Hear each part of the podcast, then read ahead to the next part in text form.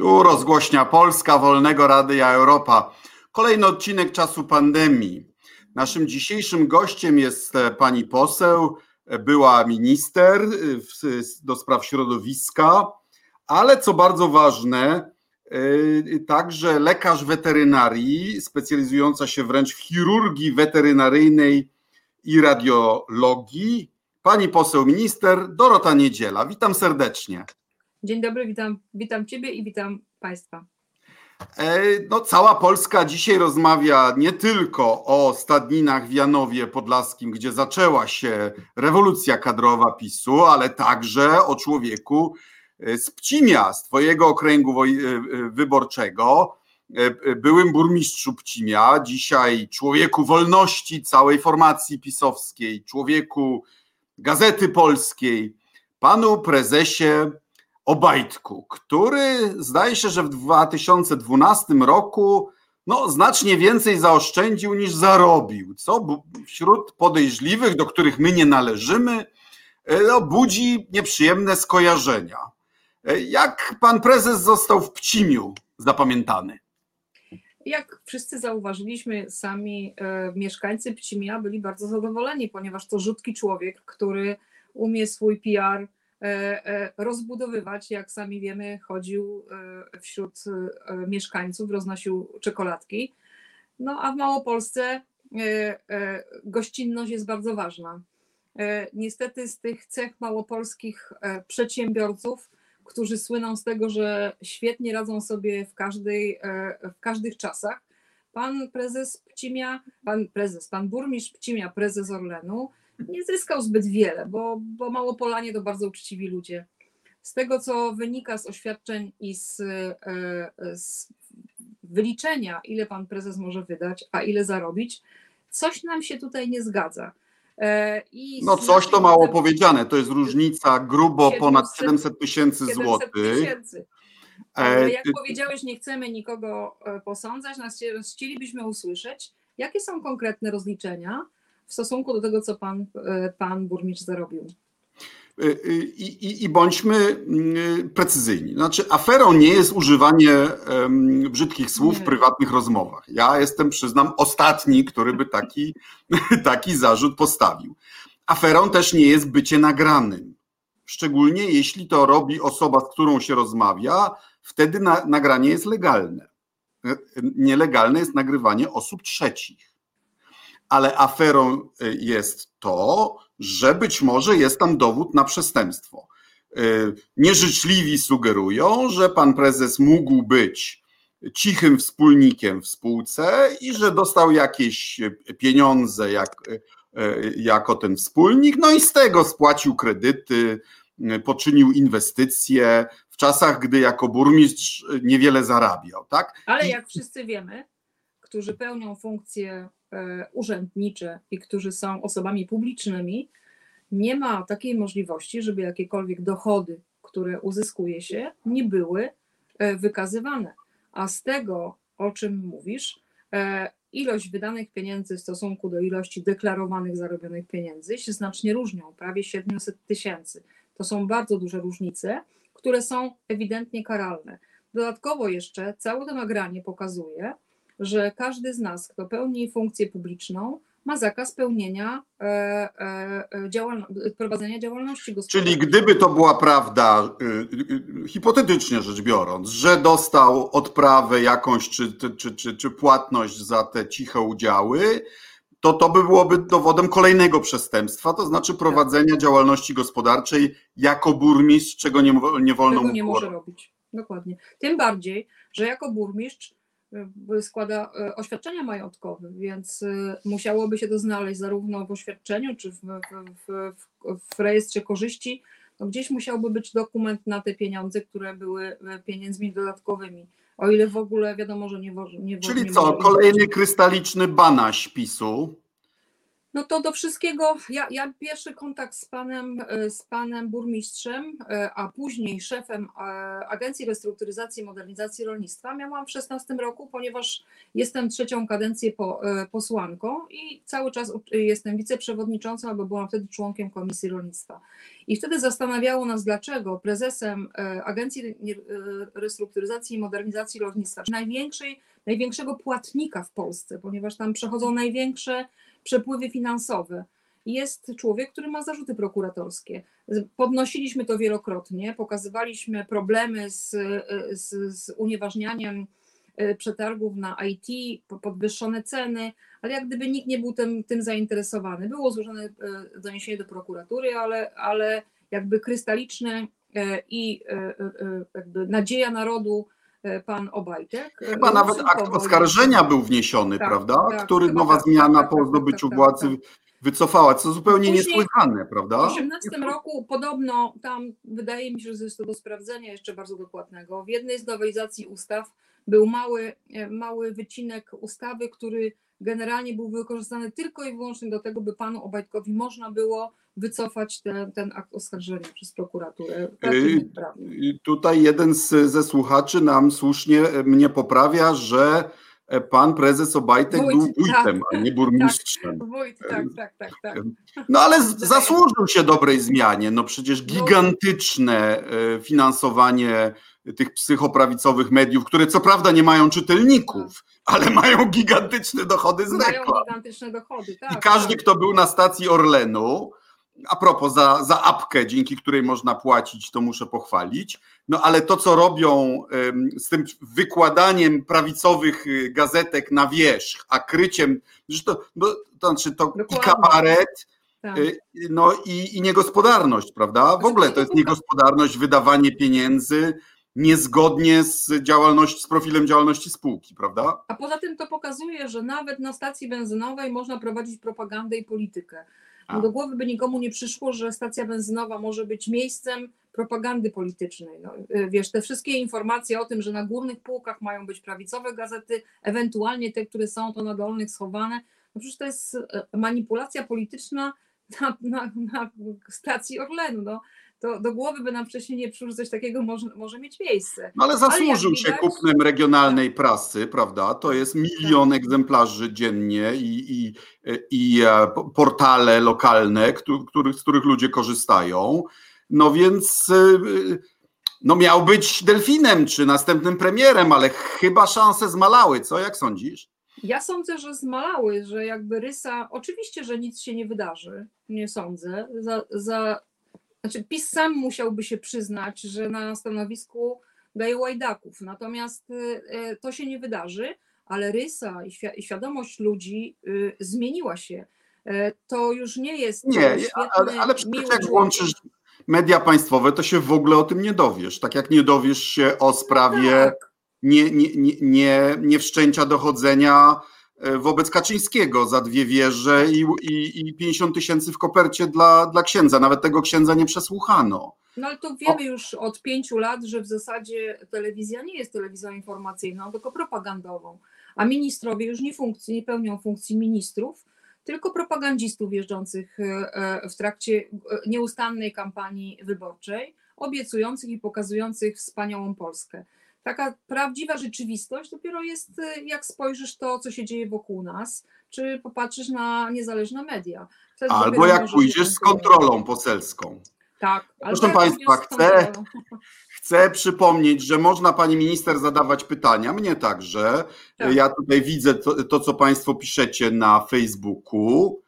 No a propos kontroli poselskiej, to no, byłaś w tym miejscu, gdzie się zaczęła ta rewolucja kadrowa.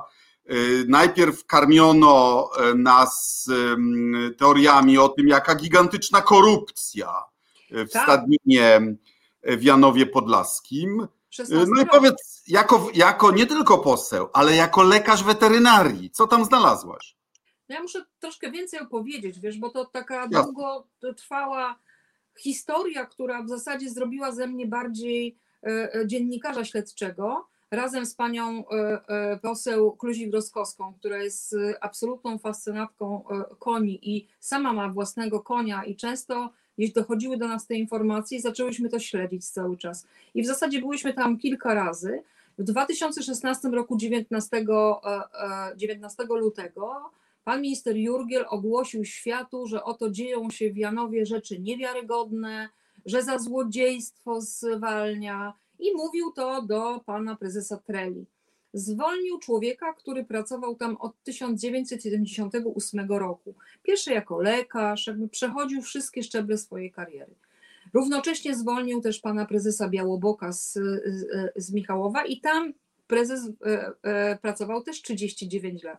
Kontynuacja pracy hodowlanej, pracy jakby instytucjonalnego ciągnięcia pewnych zasad, niewiarygodnie doświadczonych ludzi, którzy na świecie cenieni są nie tylko za hodowlę, ale za to, za wiedzę i za to, że potrafią świetnie dobierać te konie i je oceniać i pokazywać. Zostali ci prezesi zwolnieni, łącznie z panią Anią Stojanowską, która była odpowiedzialna za hodowlę wtedy jeszcze w Agencji Nieruchomości Rolnej. Zostali zwolnieni w ciągu jednego dnia bez podania większych przyczyn. Tak jak często wspominałeś, że są te podstawy, znaczy na tej sprawie można zobaczyć, jak działa cały system niszczenia polskich instytucji. Dobra, ale cofnijmy się jeszcze wcześniej. To jest hodowla, której tradycje sięgają XVIII wieku, tak? Tak. Ona przetrwała zabory, przetrwała okupację hitlerowską i przetrwała komunę. I tak. Skąd w ogóle konie arabskie akurat u was?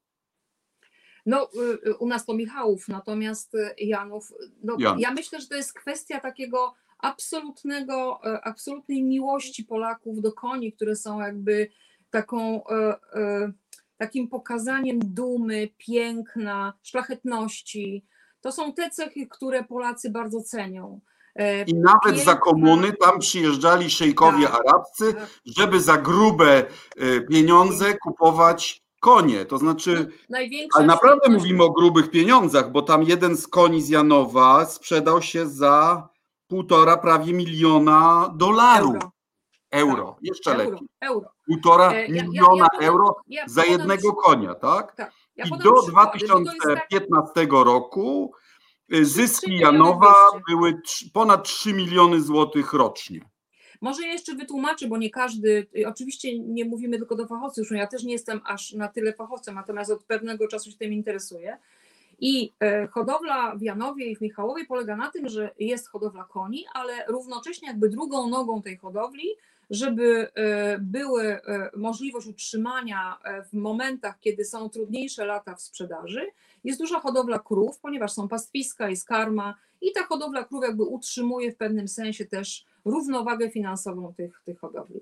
I to się przez lata świetnie sprawdzało. I otóż w 2016 roku, jak zostali zwolnieni ci prezesi, proszę sobie wyobrazić, że ostatni dobry wynik był w 2015 roku. I ten Janów Podlaski miał ten wynik około 3,2 miliona zysku. To jest. W następnym roku już było tylko 81 tysięcy i od tego roku nie było już ani razu żadnego zysku, były tylko coraz większe straty. Gigantyczne, 1,5 miliona w 2017. Tam zniknęło prawie 10 milionów złotych. Znaczy jak ale to podsumuje to się. Coś rozwalić, coś co trwało kilkaset lat.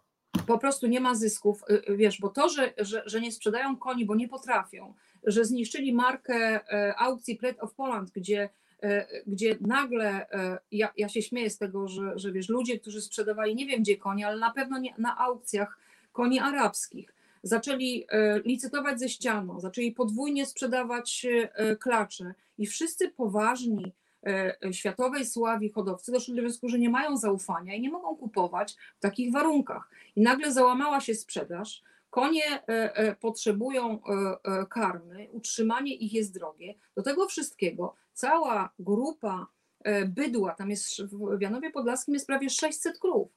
Ona została tak zaniedbana i to, co najbardziej nas uderzyło, to właśnie w 2020 roku, w tamtym roku w czerwcu pojechałyśmy z panią poseł Kluzik-Rostkowską na tą interwencję poselską. Weszłyśmy tam i to był dramat.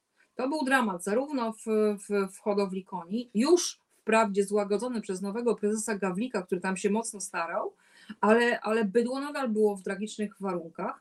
I co więcej, my dotarłyśmy do... Ale doprecyzujmy, bo to jest... Ja też jestem laikiem, ale to jest szokujące. Nieczyszczone boksy przez 5 miesięcy, znaczy nieczyszczone kopyta, kopyta samym sobie.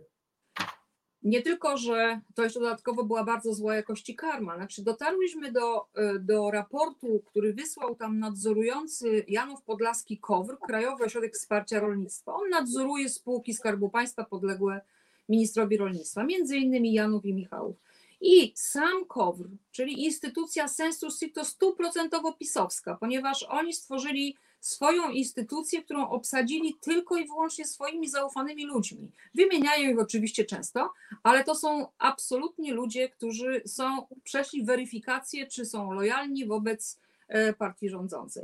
Wysłano tam urzędników, którzy stwierdzili i przysłali raport, wewnętrzny raport, do którego dotarliśmy, który już pokazywał w 2019 roku, że karma jest spleśniała, warunki są dramatyczne, nie jest dobrze zarządzana sanitarno-weterynaryjna służba. Jest naprawdę dramatycznie. Żądając natychmiastowej naprawy. To było w sierpniu, w maju 2019 roku. Tak samo NIK też kontrolował, prawda? Tak, ten prezes Czuchajski absolutnie już nic nie zrobił. On już wiedział, że ma ogromny dług. 31 grudnia 19 roku sprzedał natychmiast jedną z lepszych klaczy, żeby nie okazało się, że ma 4 miliony długu i zostało mu ten 1,2 miliona, ale on wiedział, że nie uzyska absolutorium, które było przekładane i zostawił tą stadninę zupełnie niezarządzaną z długami. Więc brak finansów spowodowało, że skarmiano starą, zapleśniałą karmę, że nie dbano o krowy, że cielęta w 15% były upadki cieląt. Normalny hodowca bydła, gdyby miał 3%, to musi się zastanawiać, co się będzie działo z jego hodowlą. Przy 6 miałby już dramat, a przy 15 powinien zamknąć tą hodowlę. Czyli coś, co było wzorem dla Europy, nagle stało się jakąś patologią. Patologią. Tak? I co więcej, ponieważ nie miał pieniędzy, więc nie robił każdy, kto widział przynajmniej, co wokół konia powinno się robić, powinno się mu strugać kopyta, ponieważ one jak nie biega po twardo, przerastają.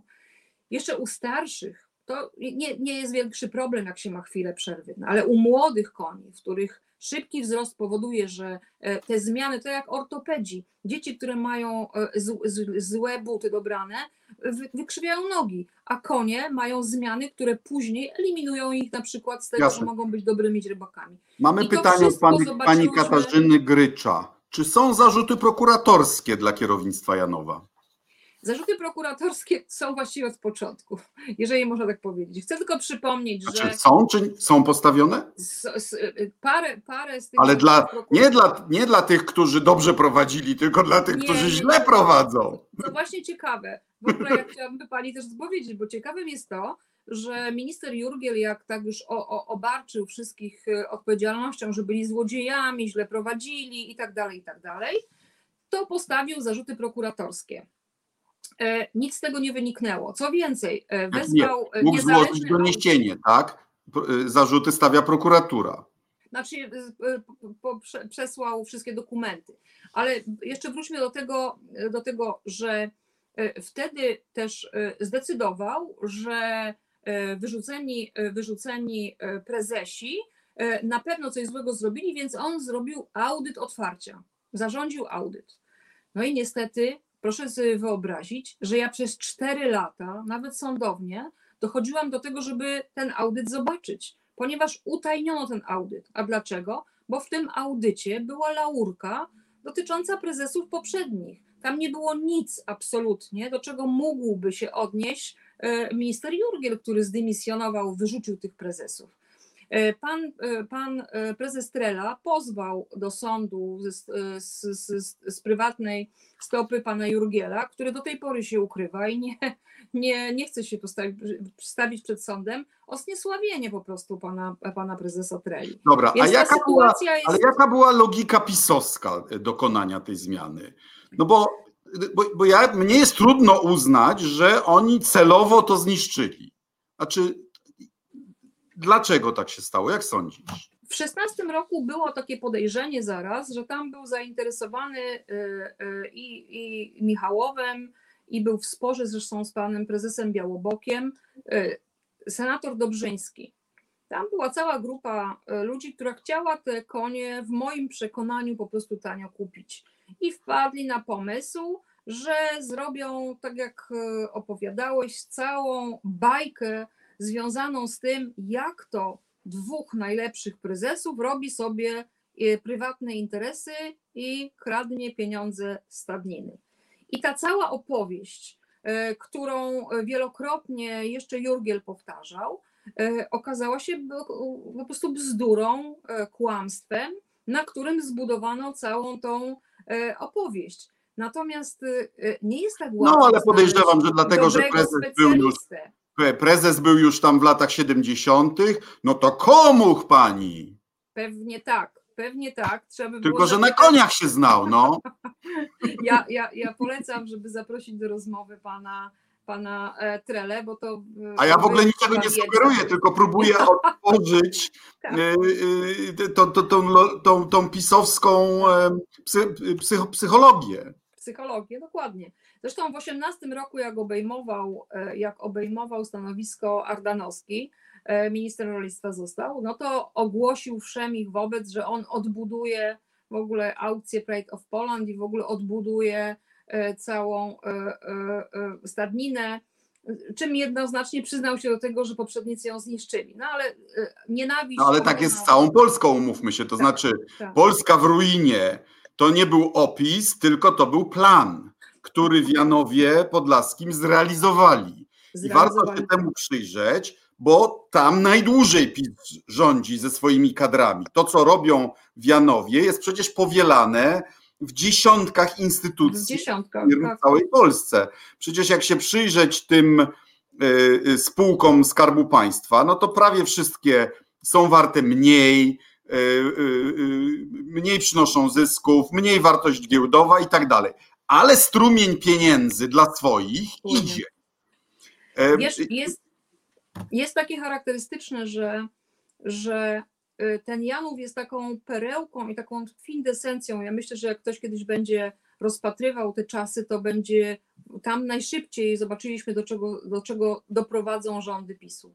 Ponieważ zwalnianie poprzedników tylko dlatego, że byli w innym czasie niż rządził PiS. Nieważne, czy są dobrzy, czy są źli, czy są merytoryczni, nieważne. Trzeba mieć swoich oddanych, lojalnych ludzi.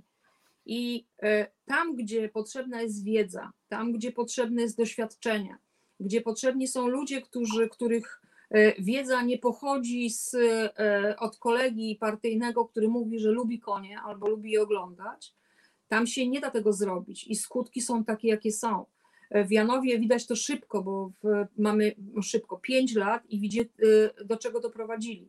Ze spółki, która przynosiła dochody i nieważne, co oni opowiadają i jak kłamią, że susza, że mniejszy popyt, no po prostu widać, że nieudolne rządy tak naprawdę lojalnych, partyjnych kolesi spowodowały, że 10 milionów jest tam strat.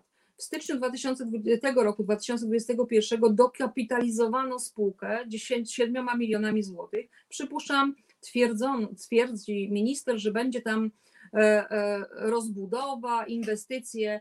Na moje pytanie, ponieważ zadaję tych pytań bardzo dużo w interpelacjach, usłyszałam odpowiedź, że to jest sprawa Janowa, co tam będzie robił. A my wiemy, że po prostu trzeba było zapłacić zaległe rachunki. Nie było pieniędzy na karmę, nie było na siano, nie było na nic. Po prostu została ruina.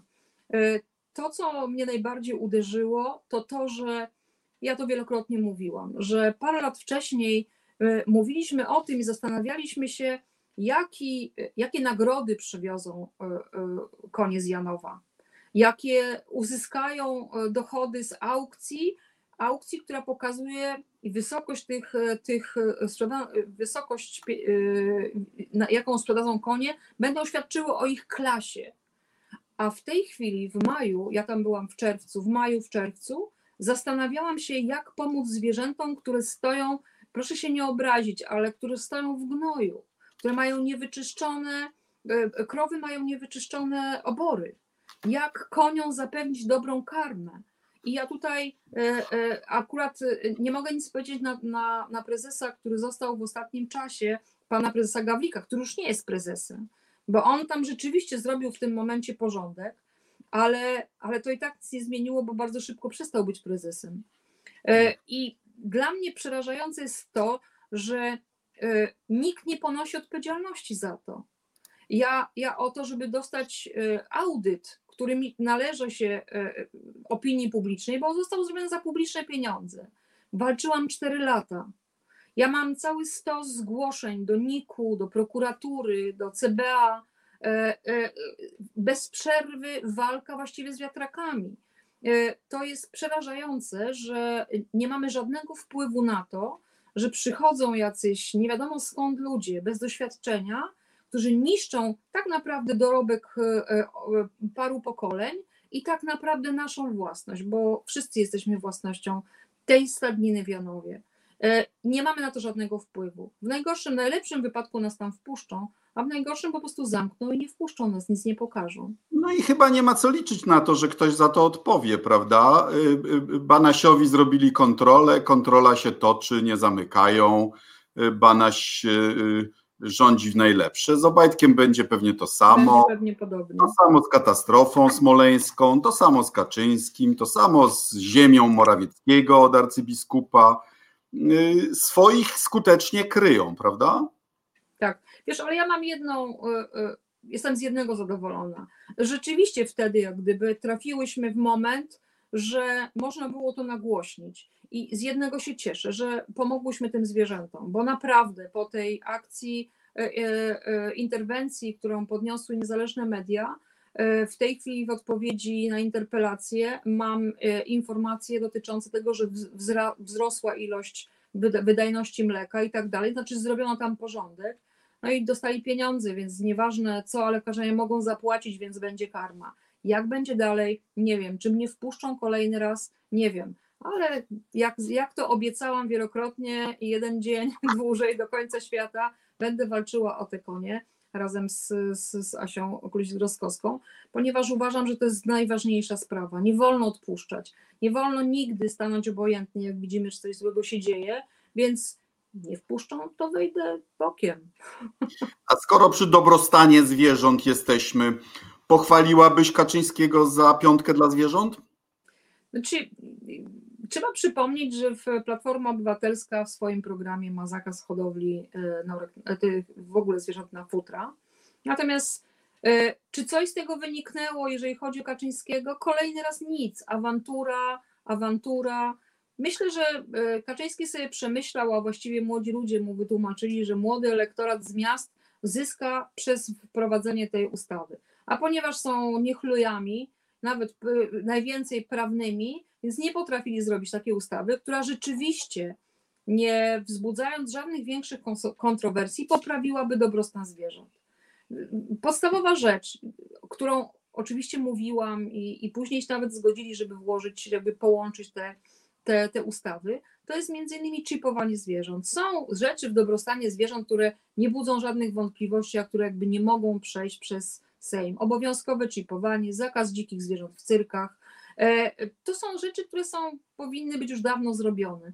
Natomiast Kaczyński myślał, że może, nie wiem, ten młody człowiek, który jest doradcą Kaczyńskiego, wytłumaczył mu, że taka ustawa, którą przeprowadzi bez problemu, będzie skutkowała poszerzeniem elektoratu w dużych miastach młodzieży.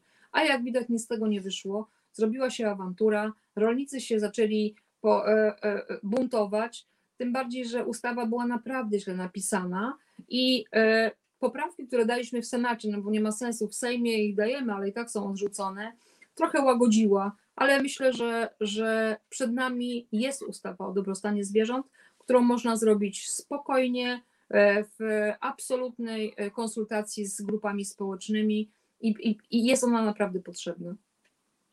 Byłaś wiceministrem środowiska. Powietrze nad Polską nadal najgorsze w Europie. I to jest pewna zagadka, bo jak się patrzy na te mapy, to te zanieczyszczenia nie są skoncentrowane wokół elektrowni węgla kamiennego czy brunatnego, tylko równomiernie po całej Polsce. Co sugeruje, że to raczej nasze palenie w piecach, oczywiście, to są a nie tylko węgiel, prawda? Mhm, I kraje od nas biedniejsze już tego problemu nie mają. Przecież jesteśmy na równi mniej więcej z Czechami, Słowacją, prawda? A tam jakoś nie ma kultury palenia pampersami czy meblościankami. Chyba już za naszych czasów wprowadzono bodźce, aby te kopciuchy zamieniać na coś lepszego, ale to jakoś nie idzie, czy za wolno. Jakaś olbrzymia proporcja najbardziej zanieczyszczonych miast w Europie jest w Polsce. Tak, oczywiście to jest temat, który generalnie fizycznie mnie dotyczy, bo mieszkam w Małopolsce, a szczególnie powiat oświęcimski, Brzeszcze, słynne Brzeszcze, czy w ogóle Małopolska Zachodnia, to teren, gdzie ponad połowa roku jest pełna zanieczyszczeń, a że już nie wspomnę, już nie mówię o pyłach zawieszonych, czyli ten PM2,5 i PM5, 10, to są najbardziej niebezpieczne, ponieważ wdychając je do oskrzeli, powodują momentalne przejście bariery oskrzelowej do krwi. Co więcej, na tych pyłach zawieszony jest benzoapiren. To jest ten najbardziej rakotwórczy, rakotwórcza substancja. To ona powoduje, że u nas w Małopolsce są miasta, gdzie gdybyś oddychał powietrzem na zewnątrz w tych najgorszych momentach, to jakbyś wypalał dziennie paczkę papierosów, nie paląc w ogóle. Wypalają ją dzieci, dorośli, starsi ludzie.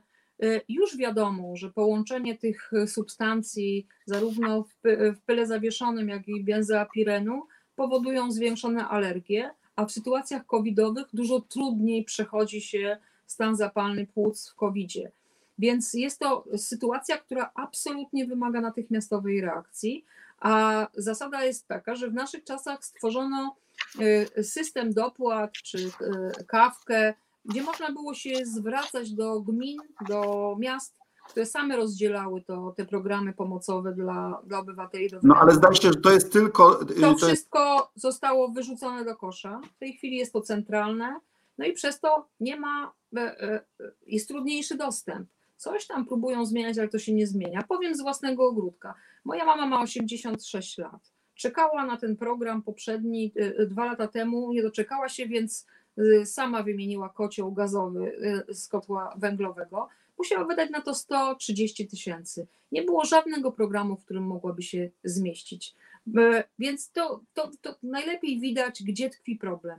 Znaczy ludzie sami z siebie woleliby mieć piec gazowy, bo nie ma przy nim żadnego obowiązku pracy, a nie nawet te piece węglowe, których pali się gorszego jakością węgla, zasypowe. No to wszystko u nas widać, wiesz, wychodzisz i po prostu widzisz duszący cię dym. Niektórzy mówią, że w Warszawie też jest smog, ale uwierzcie mi, że jak wracam z Warszawy na wysokości Bierunia, zaczyna mi w samochodzie klimatyzacja, nie zdąży przefiltrować tego i zaczynam kaszleć. To tak po prostu jest. Jak się tutaj żyje i mieszka, to się tego nie czuje, ale to jest potwornie niebezpieczna sytuacja, która musi być zmieniona natychmiast. Jesteście krajankami z panią premier Beatą Szydło, prawda? Tak. No to od razu 2 tematy się nasuwają. Kopalnia Brzeszcze po pierwsze. Dokładnie. Kopalnia Brzeszcze to temat tak naprawdę propagandy politycznej, bo pamiętam za naszych czasów, jak mówiliśmy o restrukturyzacji, o tym, że czeka nas po prostu restrukturyzacja tych kopalń, to pani Szydło stała z górnikami w Brzeszczach i walczyła o ich prawa, obarczając nas winą za likwidowanie kopalni i niszczenie ludzi. A w tej chwili te kopalnie są wygaszane i i jak gdyby nic się nie dzieje.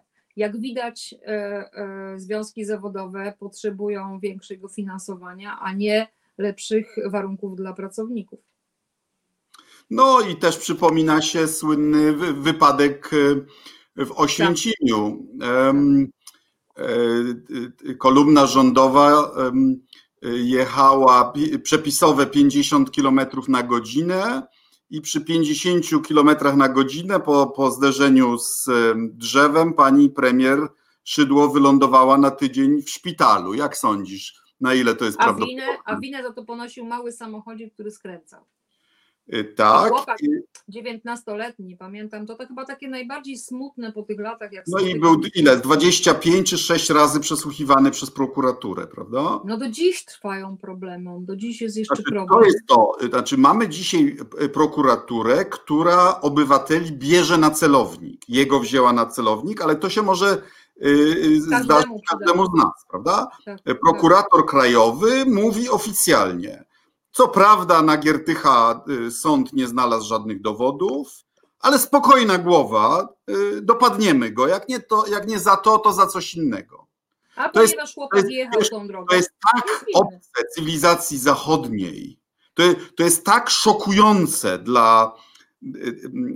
dla obywatela, który nie jest przyzwyczajony do tego, że państwo jest instrumentem czyjejś władzy partyjnej.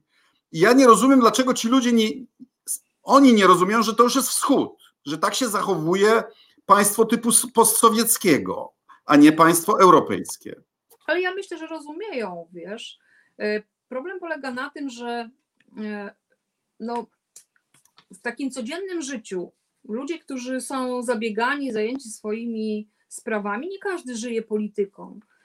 Przychodzą do swojego domu, włączają telewizor i naprawdę, uwierz mi, trzeba być naprawdę mocnym, żeby szukać, żeby słuchając tego, nawet mimo woli, włączając te TVP Info czy TVP, przez parę lat nie zwariować. I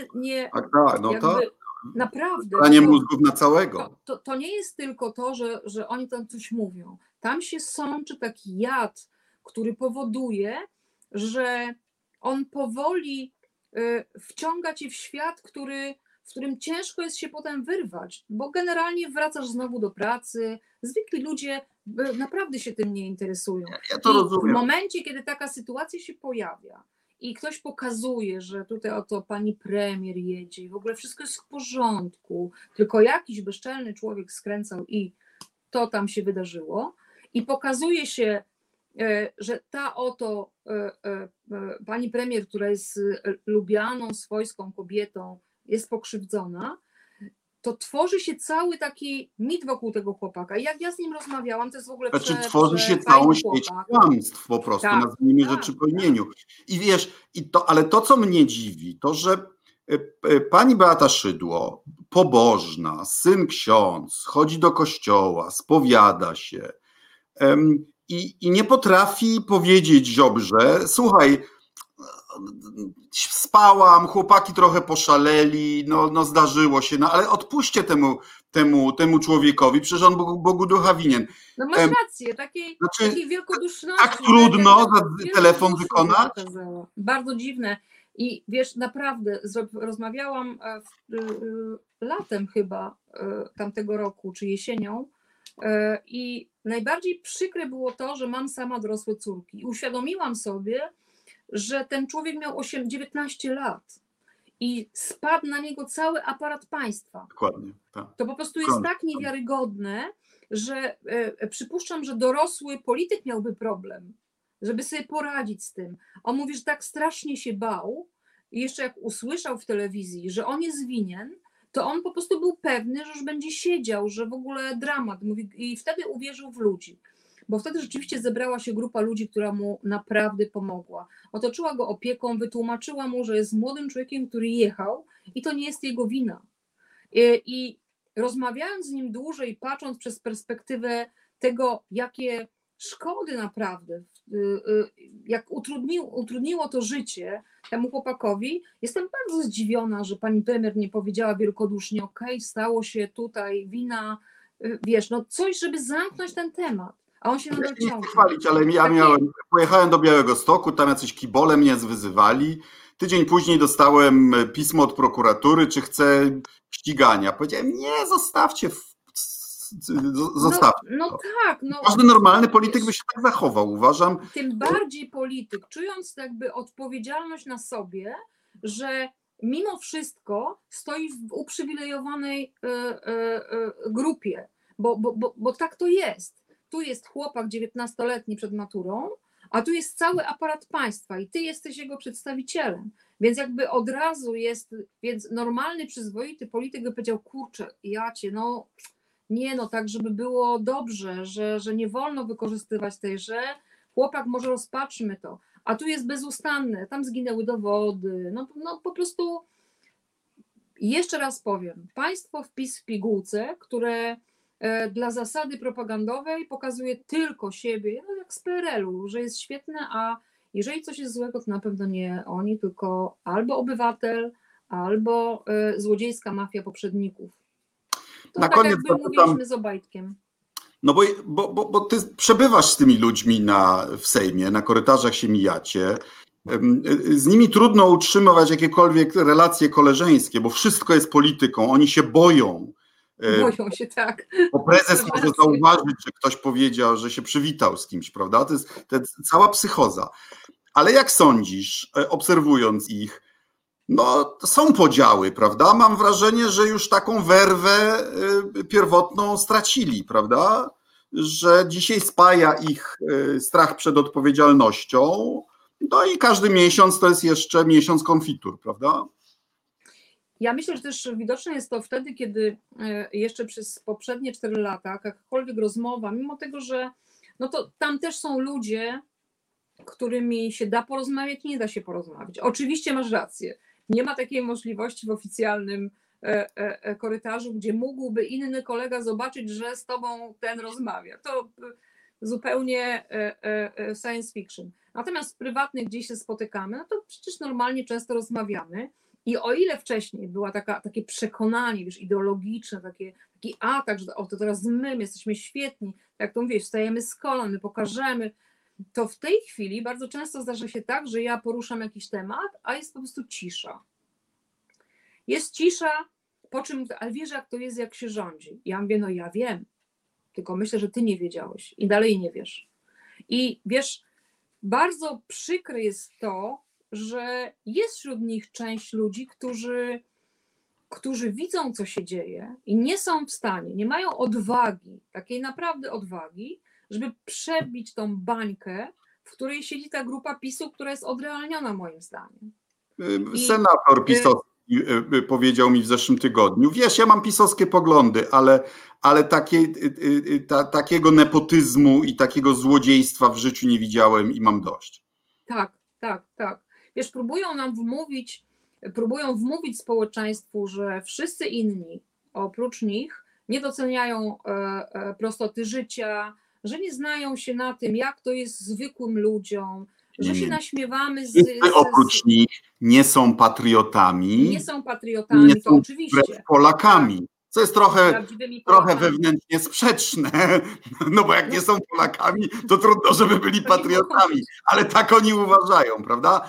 Więc pani minister, pani poseł Doroto, módlmy się o to, żeby wróciły normalne czasy, to znaczy takie, w których możemy się z naszymi konkurentami spierać, ale nie musimy się nienawidzić.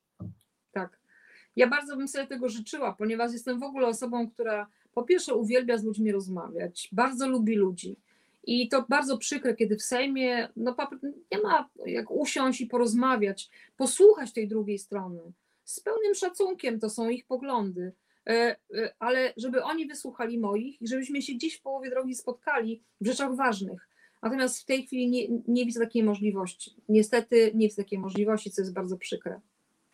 Dziękuję serdecznie. Oby Pride of Poland, czyli Duma Polski, Janów Podlaski, znowu była dumą Polski, no ale zdaje się, że jeśli chcemy tym koniom dobrze zrobić, to trzeba najpierw zmienić władzę. Myślę, że tak. Myślę, że mimo tego, iż konie nie oglądają ani żadnej telewizji, ani nie czytają prasy, na pewno marzą o tym, żeby zmieniła się władza. Serdecznie dziękuję, życzę miłego weekendu, zdrowia i zapraszam na kolejny odcinek sekcji polskiej Wolnego Radia Europa. Jeśli się Państwu podobało, to proszę się dzielić, podawać dalej, udostępniać, szerować, lajkować, mówiąc niezgodnie z ustawą o języku polskim. Serdecznie dziękuję i do zobaczenia. Dziękuję bardzo i do zobaczenia.